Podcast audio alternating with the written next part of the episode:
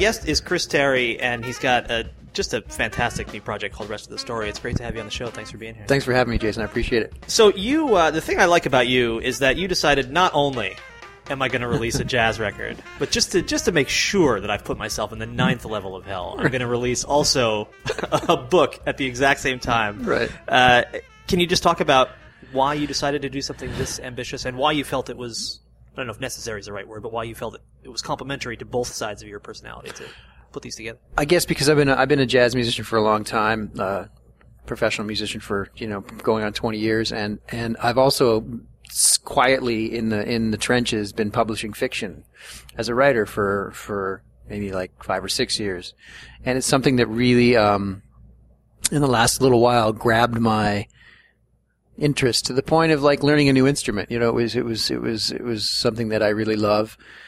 It is something I really love, and I and I wanted to do a new record, and I thought I've always wanted to do it. You know, as records, as albums start going more digital and more this and more that, I've always had this dream of doing a, a record where the artwork and everything was also like a crazy project. You know what I mean? So.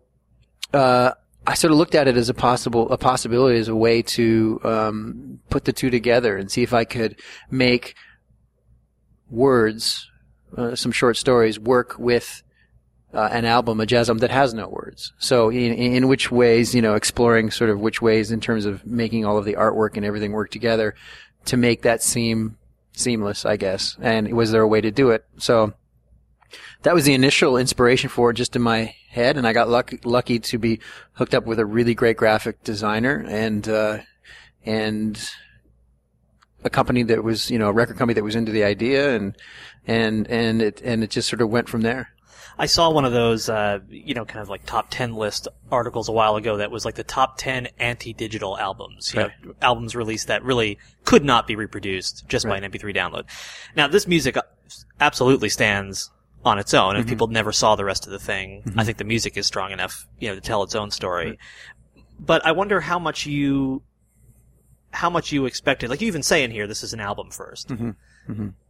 but there's obviously some kind of sympathetic vibration, some feedback going between the words and the music, and I, I wonder how you charted that out, how you decided which pieces to include, you know, how the project kind of came together as a whole. Well, that that's uh, that was sort of the the sticking point. I was having trouble because, like, again, the whole words with something that doesn't have words. So, you know, the first thing when people do this kind of thing with with a, with like a pop album or something, it's like, oh, the words connect to the lyrics and the thing. So there's kind of easy relationships to be drawn there.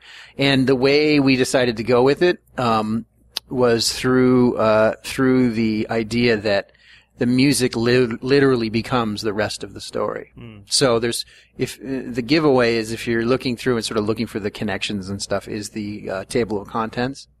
And the idea was, okay, I'm been writing short fiction, so let's put four short stories together. They weren't necessarily connected to the music any in any way, but how do we connect it? Well, we we put the table of contents. We put four short stories with page numbers, and then that takes you up to about page forty, and the rest of the book has a literally has a hole drilled into the center of it, which caused a whole bunch of people to be really freaked out.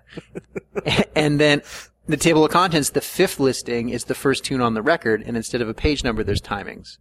So literally, the music becomes the fifth, sixth, seventh, eighth, ninth, tenth story. Kind of that idea is, is sort of what we were going for. Yeah, and I don't want to feel like I'm kind of asking you the same question in 17 different ways.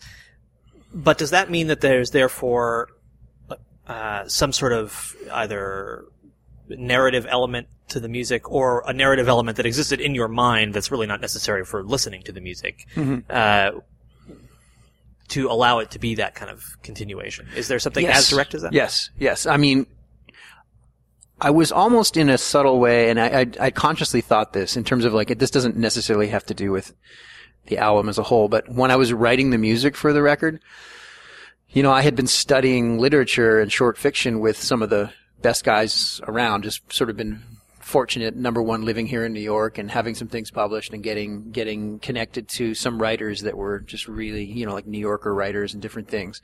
Um, and having spent a few years studying with those guys and then sitting down to write the music for this record, I was a much better, I became a much better composer because of it, because of the fact that, um, writing is like 85% revision, you know, and I used to be generally like a lazy composer. I had always sort of put together a tune and figure stuff out and I always had great bands, so that, you know, they make anything sound good. And, you know, so I would just sort of, oh, here's this, whatever. But with this record, I was relentless. I threw away bridges, I threw away melodies, I threw away this, I start, and it was all written, the music was all written at one time, uh, in like about a month long period of just daily, every day, eight hours a day. So I was very conscious of this idea that I wanted to put these two things together and also, um, the effect that learning to write and literature was having on the way my music was being composed. So that also started making me think of melodies that tell stories, melodies that uh, people can grab onto and take them somewhere. You know what I mean? Uh, so I was very conscious of all that, and I think it elevated the music on this record to be above and beyond what my previous records were. So I think it was a, really good fallout and come together of both things, as it were.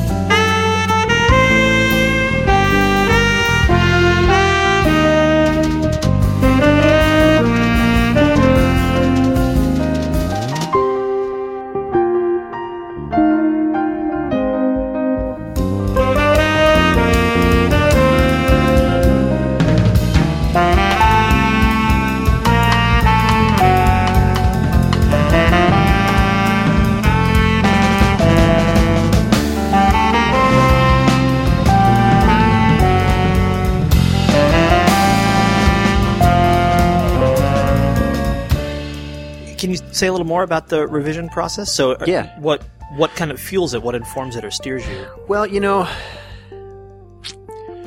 in order to become a writer, I had to learn early on to love revision because writing is different in music in, in a little bit of ways in terms of the feedback you get. You know, people are used to these sort of workshop formats and everybody writes and you get in a room with 10 people and, and you sit back and they read your story and they all tell you how much it fucking sucks.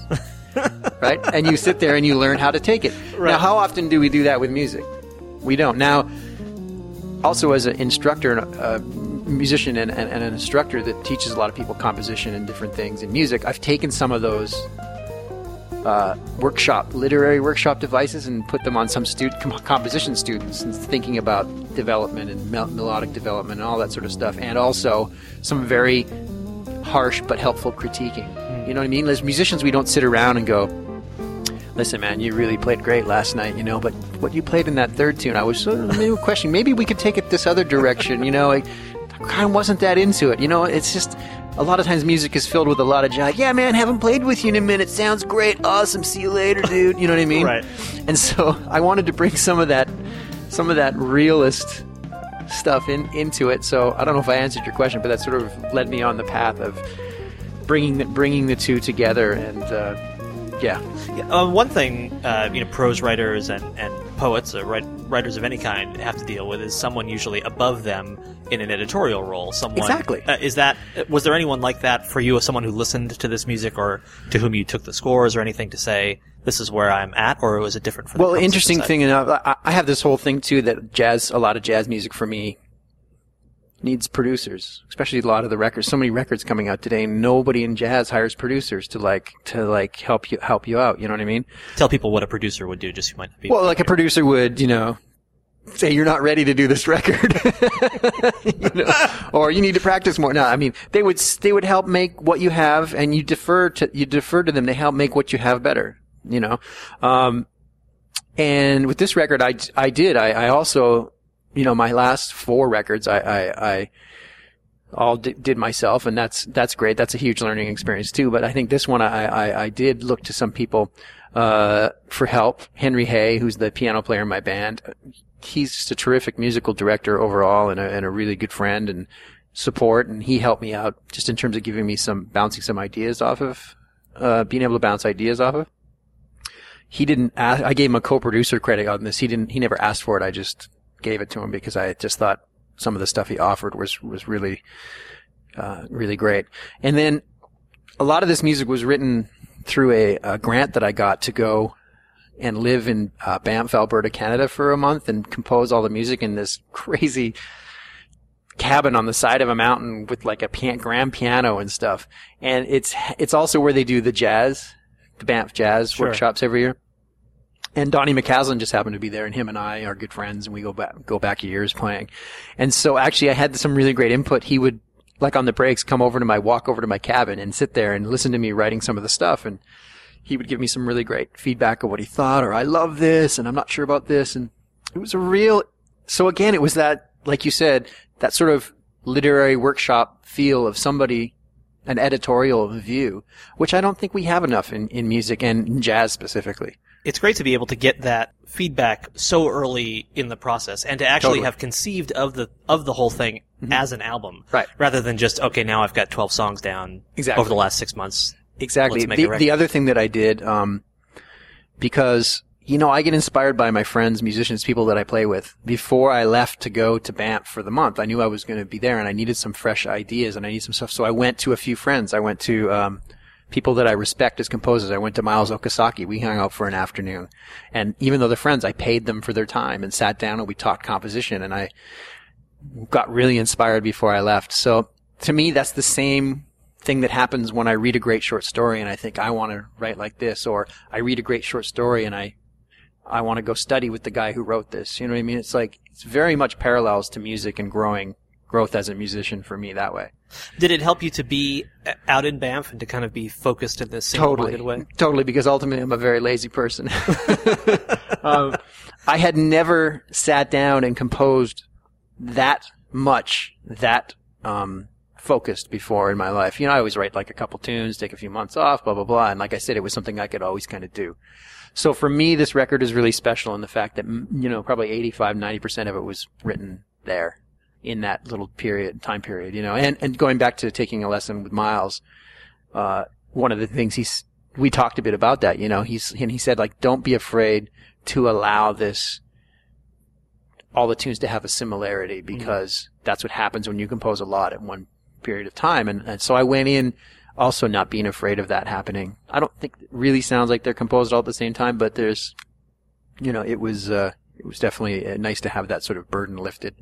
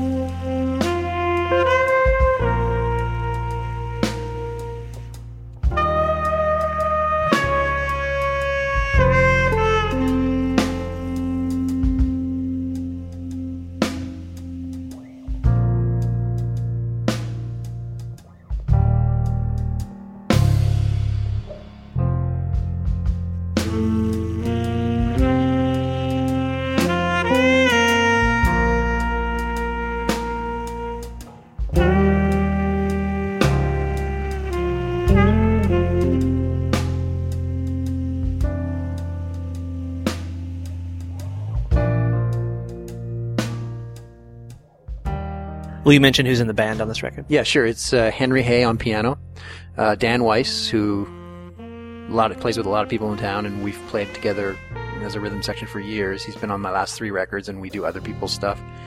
Um, and then uh, Pete McCann, who for me is one of the most underrated guitar players in New York. Yeah, he's a monster. Uh, I met him when I moved, first week I moved to New York nine years ago, and he has been instrumental in terms of just a friendship and also a guy that's gotten me into a lot of projects that he's on, and and yeah, he's been in my band since I moved here. And then uh, a guy that I've played with for years and years and years that a lot of New Yorkers know, but doesn't live here. He lives in Toronto, named Kelly Jefferson.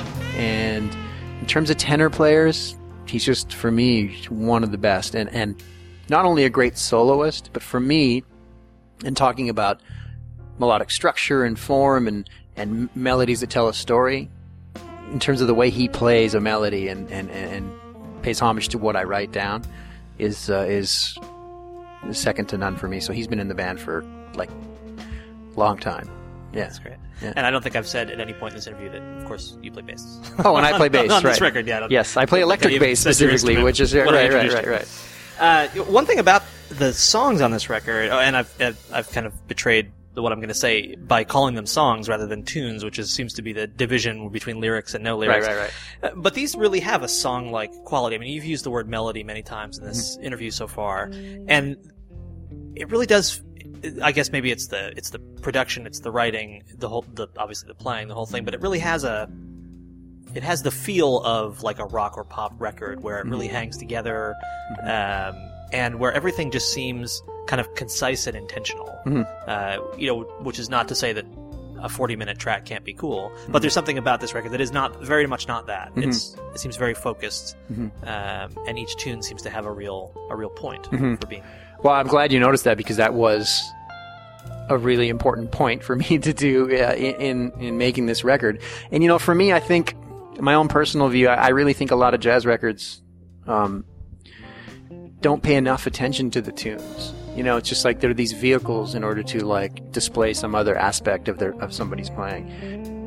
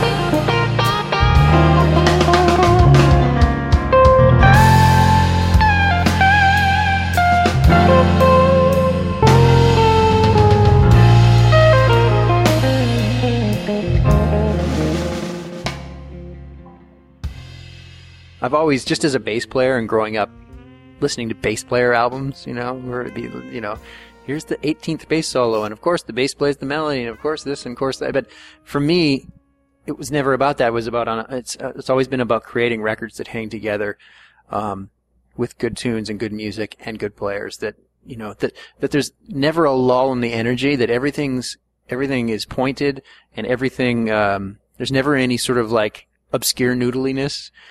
And listen, I've played on a lot of records that it's about the noodling, noodliness. That's that's that can be a thing too. But with this record, I just sort of went in doing what I always try to do is make a record that hangs together, like you said. And this one, because of the focused composition and because of a few other things, I think does that better than what I've been able to do previously. Can you talk about uh, kind of your role in the in the studio for this record? And Sure. uh, Well, like I said, I was writing the tunes over the course of a month, and I was actually sh- sending the tunes as I was finishing them to the guys back here because I got it was like last year in May sometime, and I got home June first, and we went in the studio June third wow. and recorded it. We didn't do. Uh, I don't know. We had maybe like a ten minute rehearsal. And so really a lot of the stuff you're hearing on this is like first take us playing the tunes. But now that doesn't always happen. And if you have new guys, that's really hard to do. But with a band like ours that's been together for a long time and you really know each other and you really trust each other and you're really there for each other instrument wise and harmonically, um, it, it, uh, it can have kind of a magic. Like sometimes I feel our, this band, uh, you know, we've played so much together and, and, and, and it's just really, also people that play a lot you don't see a lot of bands anymore in, in jazz you know what i mean? That are just like that have played a ton and ton and, and, and the personnel doesn't change that much you know? And i think that's a really important thing that sometimes some jazz records overlook you know? It's always about getting the individual players rather than how everybody sounds together as a whole. So my thing in the studio was um uh you know, it's always quick and it's always fast and quick. So it's like it's like a lot of times you get home after a day and a half, which took to record this record, and you're like, okay, did we get what we need? you know, and then I spend a good amount of time uh, going through various takes and different things, and and um, making a couple, a few digital fixes and things like that. But um, essentially, this is how we laid it down. You know, there's very few overdubs. There's a- maybe a couple overdubs on one tune, and other than that, it's exactly how we played it. And when you were writing this music, I assume based on everything you just said about the band hanging together, that you were writing it knowing these were the people. Oh, of course. who were gonna That's another big thing. You know, uh, I look at, I look at, and very much thought about as I was writing this, knowing that it was going to be a book of short fiction and a CD. I looked at the people in the band, my, the players that I play with in the band, as characters in a story. So, just as I would write a story with a character I feel I know really well and send them on some sort of journey, it's the same way I would sit down and write. I was trying to have that sensibility when I sat down and write, so I would think, okay, here's the journey I'm going to send Dan on. Here's the journey I'm going to send Henry on, you know, and so that also led to the fact that this music, more than any of the other music on my other records, was much more, like you said, focused, but that also is described as like a through, like it was much more through composed. Like all, every piano part is written. Um, every guitar part is written. Everything is, has a very specific purpose. Much more through composed than anything I'd ever done before. And that was part and parcel thanks to Donny being there too, because I said to him, I was like, it's like a lot of times I'll just, I'll have this voicing in the piano, but I'm afraid that my voicing or that Henry will have a better voicing or whoever's playing piano will have a better voicing. And, and he encouraged me. He said, no, just, you know, if that's what you're hearing, write it out. So every piano part, except for the solos and all that sort of stuff, everything is, everything is written out. And that made me feel very strong compositionally. Yeah, and it it's interesting because it kind of feels like jazz is one of the few places where composers are hesitant to do that for Right. Mm-hmm. fear of limiting the people who are playing with Exactly. them. Whereas in in most other forms of music, Mm-hmm. things would be spelled out with great great detail. Exactly. You know, here's exactly what I want you to play because this is what my vision of this piece is. Exactly. And so it sounds like you've been able to, on this record to find a balance where there's room for improvisation, but you've also been able to capture your vision for what these tunes sound like. Exactly. And just be more specific, more specific with my choices and write them down. Sure. You know, that was basically um, one of my goals with this. Did the uh, did the guys in the band uh, do you know if they had read the fiction side of it? Actually, they hadn't read any of the fiction until we did the first uh, CD release. We did a couple CD releases um, a few months back. Uh, one at the Cornelia Street Cafe, which, as maybe some of your listeners don't know, is also a famous um, literary hang. So before the jazz music starts, for going on 20 plus years, they've had readings and stuff that go from like six to eight, and then the jazz musicians show up and they play from nine to whatever. Right. So I thought that that'd be like a perfect spot to to do some of the readings. So before we played, I got up and read a story, and then on the break, I read another story. So I read two of them, and they had never heard them, and they they uh, yeah they were pretty surprised. so When you uh, had you been writing for years and years, but you only kind of within the last several years got serious about trying to get things published, or was it something that okay? yeah yeah yeah uh, uh, yeah. I just I just um, I fell in love with it, and then I had a couple of chance uh, classes and different things I started t- taking that I met people in that you know mentored me and different things like that. So yeah. People usually lump that kind of creative process all into one place. You know, whether you're a writer, an artist, or sculptor, or musician, whatever. Do you find though that it it exercises different parts of your brain, calls on different? Completely, yeah.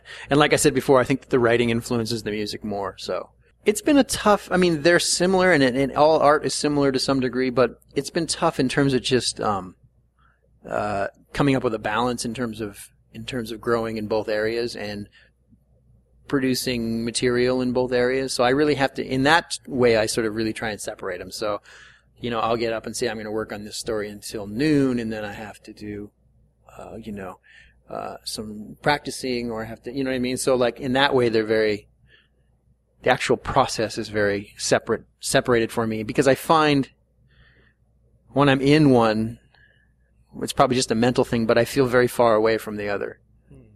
You know what I mean? So, so that's been like a very, you know, own personal journey in terms of trying to figure out how to do both and do both well because I'm the kind of guy if I can't do it well, I'm just not, I'm not going to do it, you know?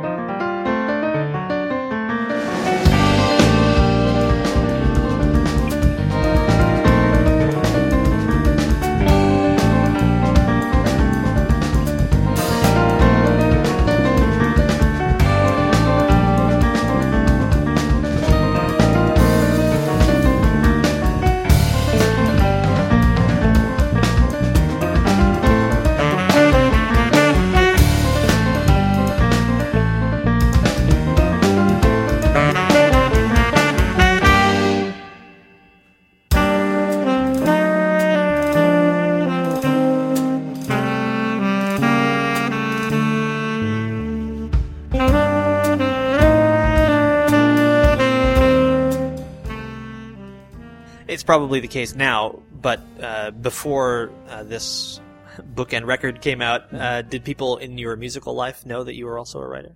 No, it was really different. And the funny thing is, when I when people buy the record, especially you know the few that I've given to friends or whatever, um, I have writer friends and I have music friends, and then to hear from them the week the week later, the writer friends are always like, "Man, I read the stories, I loved them. Haven't had a chance to get to the music yet." Right, and then the musician, the musician's friends, you know, who can't read anyways, they're like, they're, they're, they're, they're, they're just, they're like, I love the record, man. It's like the best record I've heard all year, and uh, I'll get to the stories. Haven't had a chance to have somebody read me the stories. exactly. exactly. so, so it's been interesting that way. But you know, there's been a couple friends who who have taken the time, and and also uh, reviewers and people that have sort of seen it for what it is and, and the size of the project that it actually is, and that's been really um really rewarding. You know, um, it's been a slow release with this one, just sort of doing stuff. We had a whole tour planned. Um, this summer we were doing we were going to do all the we had a bunch of festival dates planned and stuff and then my wife got pregnant so we just I just sort of decided you know a, a project like this can have a longer shelf life Sure. you know literally so and just like a few months ago last month we finally released it digitally on my site so you can buy it on my website and um, uh, that download comes with a PDF of the book, you know, so it's the closest we can get to actually having it in your hand. But I think that it's definitely the kind of thing that you need to buy and hold on to and feel the pages in your fingers. I think it's it's quite a they did an amazing job with the design, which I also had a lot of hand in, but it was it's, it's very special to me. There's very Yeah. everything's very customized. All the illustrations in it are done after the illustrator read all the stories and what she envisioned. It's just very beautiful to have that kind of connection between everything. I have mentioned on this show before that I get more than a thousand CDs every Mm-hmm. year sent to me by people who'd like to come on the show. And so, you know, I have a few levels of triage, but one of them is always, and it doesn't, this is a level that hardly anyone ever hits, but one of them is always if I get something that is like nothing else Mm-hmm. I've ever received, whether I'm familiar with anyone, I mean, of course I was familiar with all of you guys, but whether I'm familiar with the artist or not, it's going to get a listen. And so when I get a book, first of all, I thought it's interesting because I, I also am a published poet, and so I thought, nice, oh, maybe okay. someone had sent me this. Uh, it, maybe it's a book of poetry, and someone Right. just sent it to the jazz session because that was the address they could find. Right, right. And then I opened it up and found the hollowed out section, and I said, "Oh, yeah, I'm already in love with it. I haven't even listened to it yet. This is Right. totally speaking my language." Right, right. Um, it's, I think it's, it just, it speaks to one thing that it reminds me of. I don't mean to be negative, but one thing it reminds me of is how limited our conception of what an artistic project can be sometimes is in this genre. Like it's just another record in another jewel case or digipack. Mhm. But it could be this, or it could be anything. It could be like that Nels Cline thing that came out a couple years ago. That's some huge coffee table book with artwork and poetry and Exactly. two records. And there's so much more. There's so much more distance we can cover, Mm-hmm.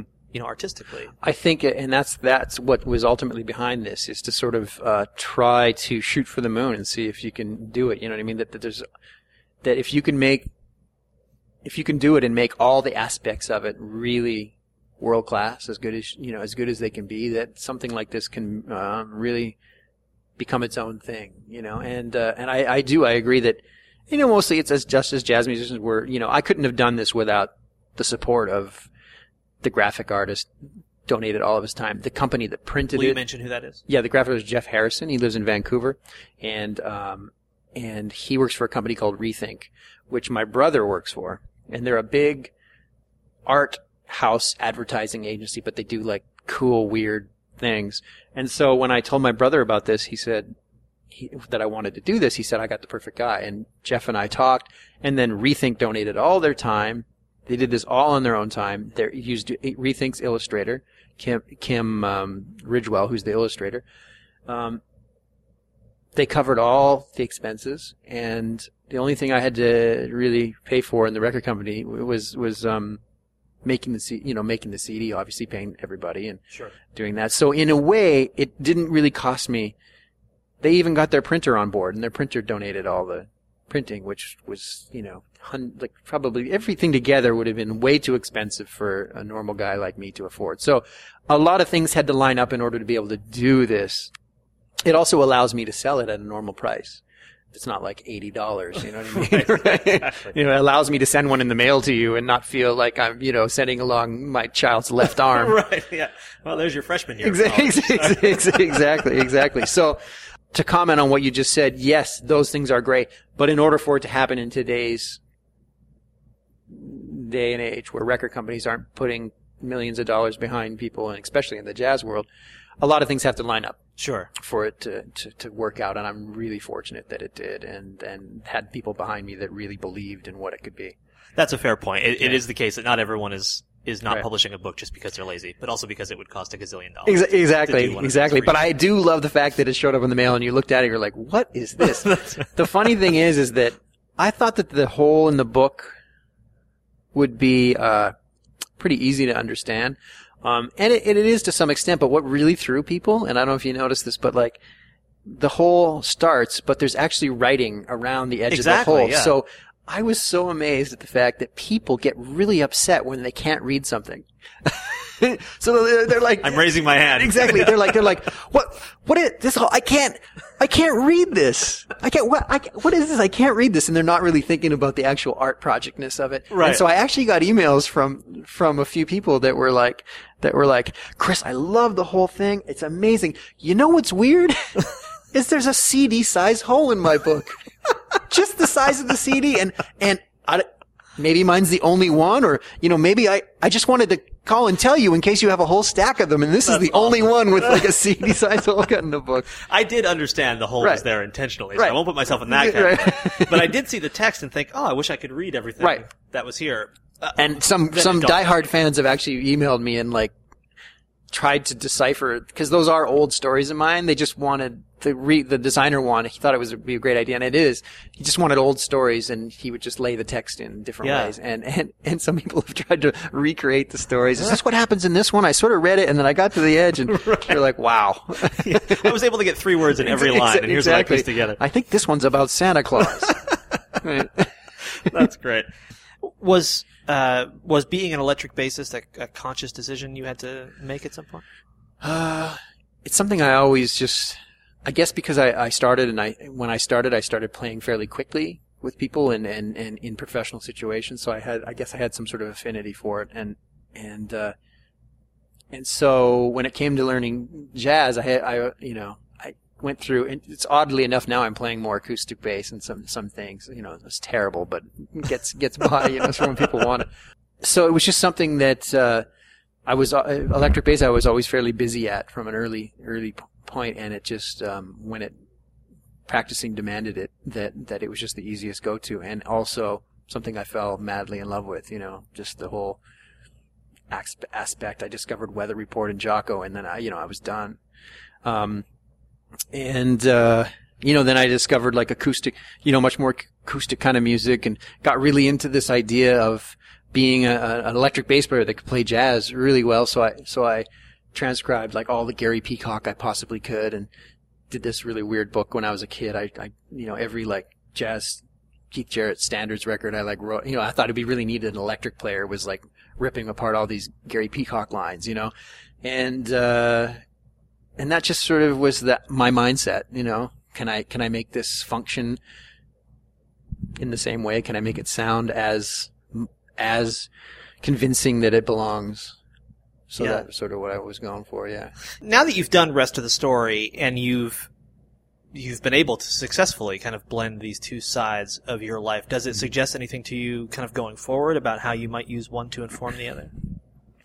I'm not too sure if I'll do it again or if I'm hoping that I'm hoping through Your further- masochism only goes so far. Exactly, Yeah. exactly. I mean, it took like two years to put this together. It was so painfully slow, and I actually had the stories quite a while before I had anything else. But just the whole concept and putting it together with the with the graphic artist, and we went back and forth on a whole bunch of stuff. I mean, it took forever, and it was great to have that amount of like everything talking about the detail, and right down to the fact that we put a bookmark in it. You know, which is like, which is like, how crazy do you want to get? You know. um, so I'm not sure. I am uh, making a living as a bass player in New York. We're going to be playing a lot of this music uh, around town and out of town. But uh, at the same time, I'm also very focused on improving as a writer. I'm actually um, back in school. After years of studying privately with writing, I decided to go and get my MFA in, in creative writing. So Where are you doing that? um, I'm doing it uh, at the University of British Columbia. Great. It's an optional residency program, so I can do the whole thing online. So it allows me to uh, to uh, tour and do all that sort of stuff. And that sort of just got started up a couple weeks ago. So the amount of work is a little bit overwhelming. Well, at least you don't have a new baby. Exactly. Oh. Oh, wait a second. Where is the kid? I think he was around here a minute ago. Um, so yeah, it's been, uh, so I'm following both things fully. Uh, and that goes back to me talking about just finding ways to make the output of work mesh with actual, you know, with life and everything like that. So yeah, you know, I, I, I take both equally as seriously, even though one is my living and the other one, regardless of how many times it's been published, is a bit of, you know, a bit of a hobby, love, whatever. Sure. Yeah. Well, it's a it's a really inspiring project, and uh, I, I'm so glad you sent it to me, and it's been a pleasure uh, to talk to you about Awesome, it. My man. guest is Chris Tarry. Thanks for coming on the Jazz Session. Thanks, Jason. I appreciate it, man. A lot.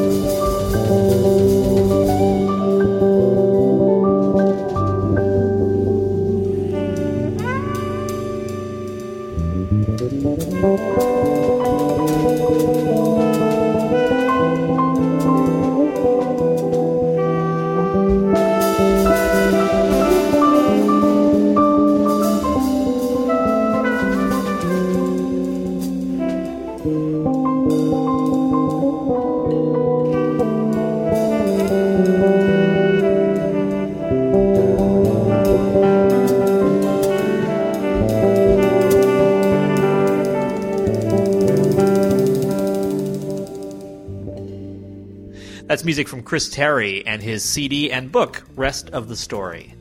I'm Jason Crane. This is the Jazz Session. The Jazz Session is sponsored by Matt Rock, Murat Verdi, and Nicholas Payton. It is member supported, so please do become a member at thejazzsession.com slash join. You can do it for as little as 10 bucks a month. We've had some people become members recently, which is uh, fantastic. Kurt Davenport is one of the most recent from Kurt's Jazz Cafe. So thanks to him and thanks to you for becoming a member. I hope you will and help keep this show going. And then get out there if you would and support live jazz whenever and wherever you can and come back next time for another conversation about jazz on the Jazz Session.